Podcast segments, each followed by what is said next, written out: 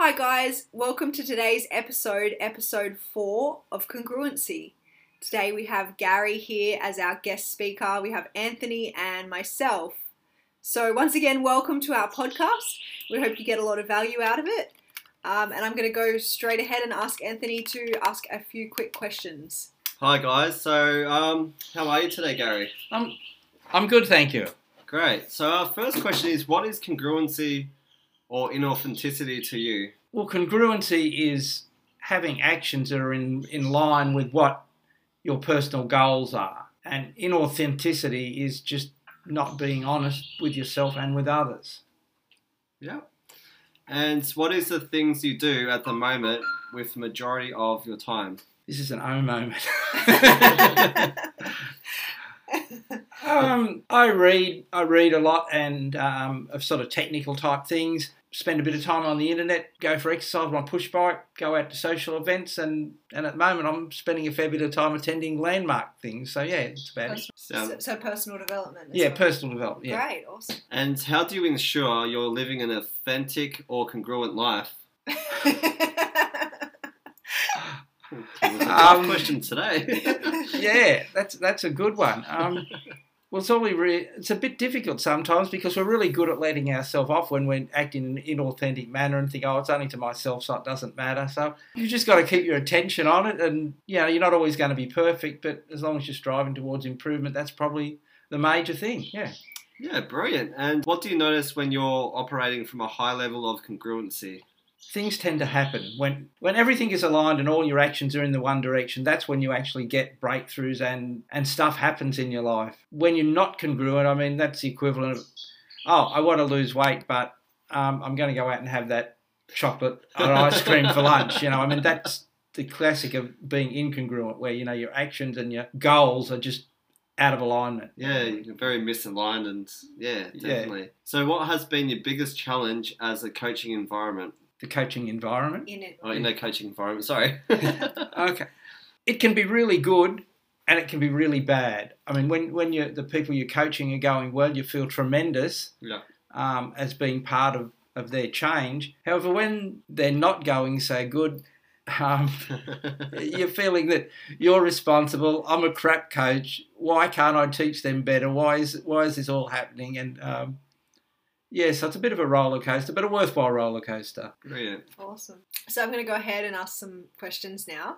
What's been your biggest victory in life? Okay, well, well, my biggest victory is not finished yet. I mean, it's an ongoing saga. I mean, I grew up with a, a lot of social. Um, I, I'm not good in social scenes, and I'm a lot better, um, and that's a, a big victory. But it's a continual Path? path, yeah, to, to on that path to Self expression. self-expression, yeah. Beautiful. Excellent. So, how do you address people um, with incongruent or inauthentic behaviors? depends who they are. I mean, there's no point just telling them they're incongruent because then that normally gets you on the wrong side of them. Um, I suppose the thing is you've got to sort of see if you can assist them to actually come to that conclusion themselves yeah. because things are always much more moving if if if it's you think ah that's what I need to do rather than someone telling you what you need to do. So probably yeah, assisting them to, to, to, to find out things for themselves is probably the best thing I would suggest. Yeah. That's a great one. Okay, so how do you see congruency plays a key role in the world, particularly in the area of in the area of energy? Well, at the moment, I see there's a lot of incongruency there. A lot of people are saying they want to improve the world and, and cut down on, on our CO2 production because the CO2 level in the atmosphere is the highest it's been for millions of of years.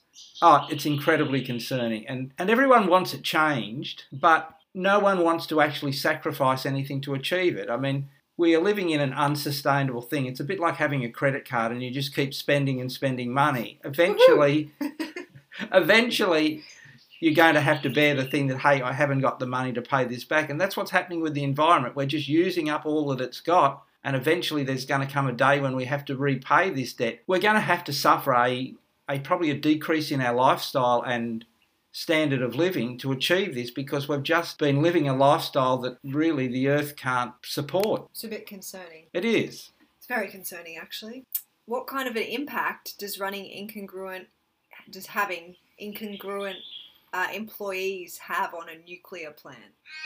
Well, it could be a big bang, I suppose. that kind of an impact. Yeah, um, yeah. I mean, they're danger with something, engaging with something that's potentially quite dangerous if it's handled badly. And I mean, Chernobyl was a classic one of when people were doing stuff they weren't permitted to do, and and through that there was a heap of radiation released, and great areas of around Chernobyl were irradiated probably for the probably the next thousand years or something. Um, it is incredibly bad. However, bearing that in mind, that Chernobyl was an incredibly old thing, and I'm sure that newer plants would have so many safeguards that if, even if you did have that employee and they tried to do stupid things, that there would be safeguards and hopefully computers will kick in. we have the technology. Bit of a backup system. Well, they have designed things now because the problem is they turned off some cooling pumps and the and the plant overheated and exploded. Whereas they've now come up with technology where they embed the radioactive material in a, in a metal matrix, and when it gets hot, the metal expands, which moves the uranium particles apart. And the further it moves apart, decreases its ability to create heat, and therefore it can't, in theory, explode, explode or have a meltdown. Yeah, it's interesting. Yeah.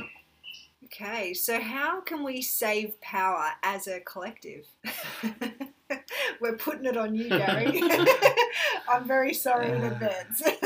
I think saving power is probably a good thing to do, but I think in the final analysis, most people are too selfish to, to mm. make a big impact. I mean, I think we really need to come up with a technology that allows us to have the power that we want, but is less less damaging to the environment. I mean, like we could cut down electricity usage enormously if everyone just had decided we will we all have cold showers. But the reality is, people aren't going to get up in the morning and have a cold shower. So to expect people to do that would be just a bit unrealistic. We need to uh, have Wim Hof in charge of the, the power. He'll have everyone showering in cold, freezing cold showers. It kills your ego. How will saving power, that's the next question, I guess, how will saving power impact the life of our planet? Well, saving power would, would enormously, because so much of the ozone, ozone depleting CO2 is, is from generating power through coal fired power stations, gas fired power stations, burning fossil fuel in our cars. So, any way that makes less of that, or alternately, renewables, what you need, where you can generate that power but at a much less devastating consequences for the environment that we live in. Solar energy is a great one. Unfortunately, without a way of adequately storing it, it's sort of not never going to be a complete solution. I mean, places that are very mountainous use pumped hydro where they use solar energy to pump water up the mountain in the daytime and then in the night time they run it down through turbines to generate power overnight. Wow. And in spite of the fact that that sounds relatively old tech, it, its efficiency is actually not much worse than the latest and greatest batteries, etc. Wow. Um, which is great if you live in a in a place like like New Zealand's got lots of high altitude lakes, so it would work great there. But in Western Australia, where we live, where it's all pretty flat, no, it's not going to work We're here. screwed. okay, what's your best advice that you can give someone running an incongruent pattern right now? So they say they want one thing and they're actually going and doing the exact opposite. What kind of advice can you give? Well, just look at your actions and say, these are the actions that someone would do to achieve what I want to do. And if they're not the actions, well, then you've got to look at it and come up with the actions that are more aligned with what you want to achieve. And sometimes that's difficult because what we need to do to achieve things is quite often not what we want to do. Hmm. So, yeah.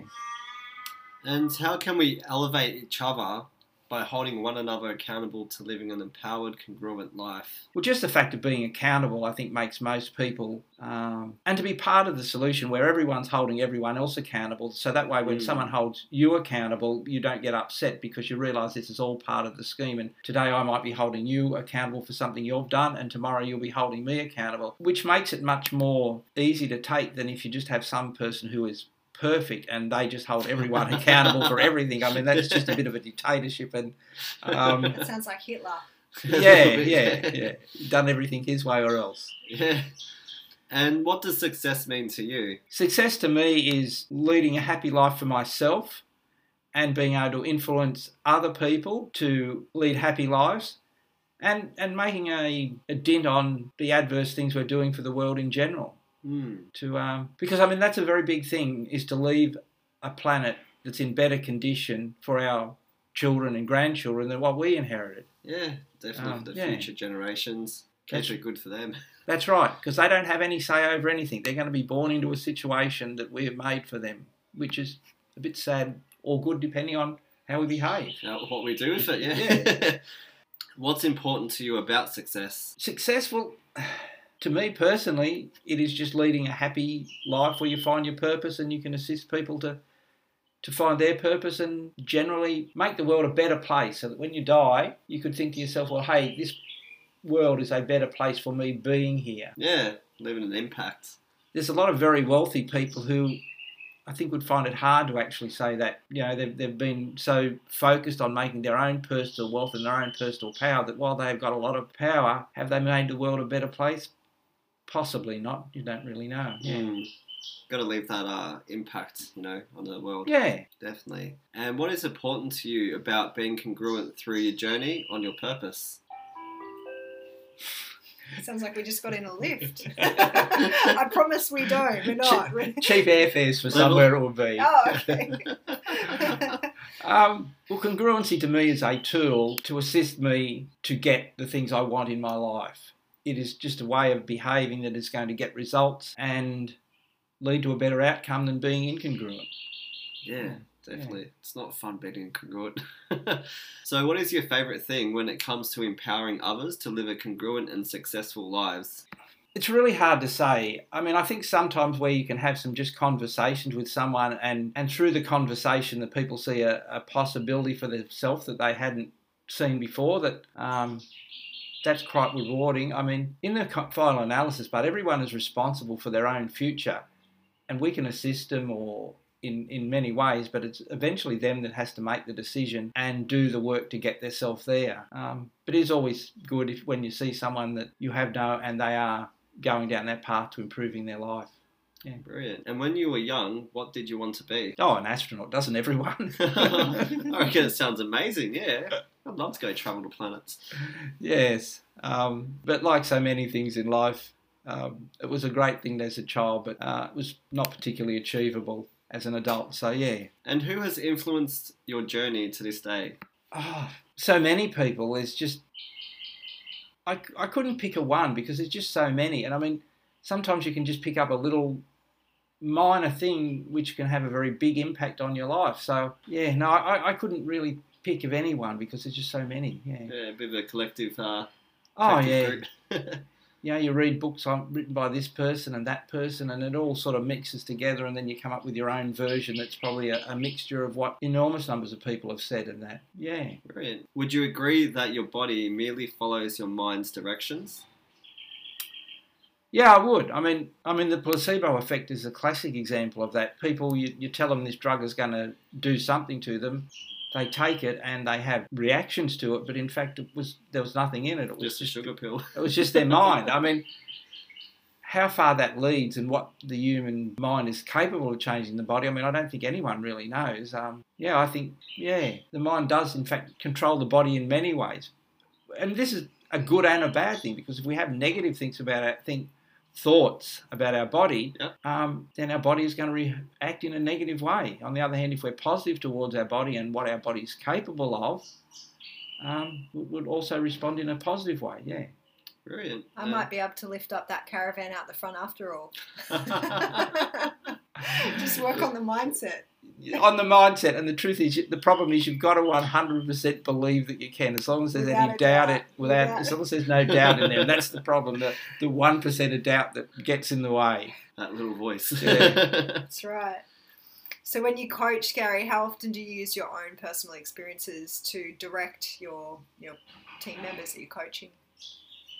Sometimes I do, but you, you've got to be very careful with using your own experience because sometimes then you're projecting your things onto your the participants and. A lot of times with coaching, I think the big thing is actually listening, to actually listen to the person. And when Mm.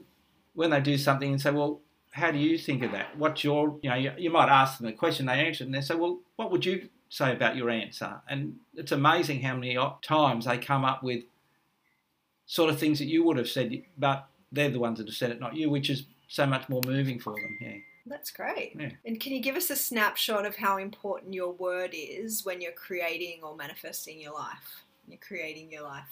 Oh, okay, well, here's a classic one of mine that doesn't work. I'm always saying I'm going to clean my house, but I always find excuses not to do it. And, and that's a classic of incongruency. You know, instead of, I prefer to think of it as being spontaneous because something comes up that's more important to do, and I'll spontaneously do that rather than clean it. But the reality is, it's just an excuse to get out of doing what I don't want to do. So, yeah. Sounds like you're pretty much human being. Yes. And what are some defense mechanisms you see when you're outgrowing your goals or you're setting new goals that are just humongous? What are some defense mechanisms your body does or your mind does to try and take you out of the game? My popular one is my mind seems that it just won't stop. It just keeps yabbering in my ear. Look at that over there. Look at that there. What's that over there? I think we could do better. I'm bored here. Let's do something else. I'm just it's just like I've got a little kid in my head running around. Are we Sounds like almost there, Dad? Um, so, and then when that doesn't work, then the, the old faithful is, ah, I think I'll just make him go to sleep. So, yeah, That's a good one. yeah. And what do you think about comparison? This is one of my favorite questions. What do you think about comparison? Seems a good way to um to really beat yourself up because usually we find someone really good to compare ourselves to and we never compare it. But but the problem is when we compare it we only compare ourselves to probably the good side of them we see um and think well why aren't I like that? But perhaps when we're not watching them they're they're more like us and not so together and always in action yeah? I mean and when you're comparing yeah I mean the problem is you're probably comparing to yourself to a met your mental picture of what that person is, which is probably not that much related to who they actually really are anyway. So yeah, It's pretty accurate. yeah, Would you agree with the statement that the meaning of your communication is the response that you get from it? yeah, yeah. I can see that. I mean, the classic one is if you go up to someone and be nasty to them, why are you surprised when they're nasty back to you? So, yeah. so yeah. Um, and that's and that's a really powerful one when someone's coming and speaking to you the way you want. You think, well, now how, how have I treated them to elicit this sort of um, response for them? Because in the final analysis, we can't change other people. We can only change ourselves,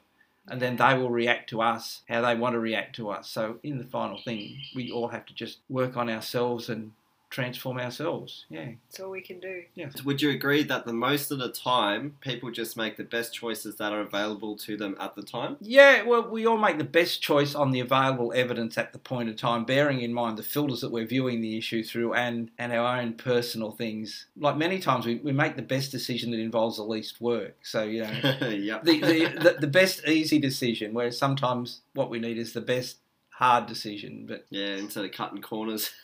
And we can all go back with hindsight, we can all be perfect. That's the bottom line, isn't it? We can all see how the decision we made has went wrong. But when we do that, we usually we think, oh, if I'd said this, but then when we do the we're working out the if I said this, we look at the perfect thing where everything had went according to plan, nothing had went wrong.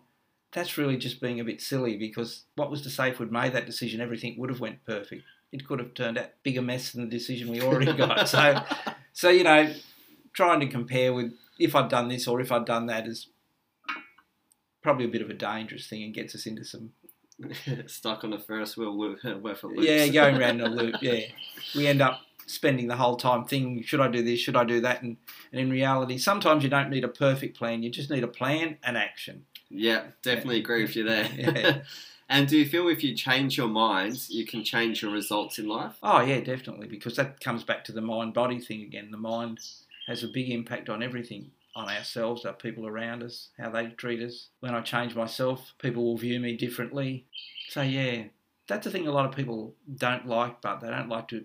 They don't like the responsibility that perhaps we're responsible for how people are treating us. It's also much easier to blame someone else and not have to accept the responsibility on ourselves. Yeah. But the, but the good part of accepting responsibility is once we re- accept that we are responsible, we can change it. Whereas when someone else is responsible, I can't change you. So I've got no control over the situation. So yeah, You gain power. yeah. yeah, it's Yeah. taking that responsibility for yourself. Yeah. Beautiful. So, is there any further statements you'd like to make, maybe on the position of the world when it comes to power, or anything else that you can think of?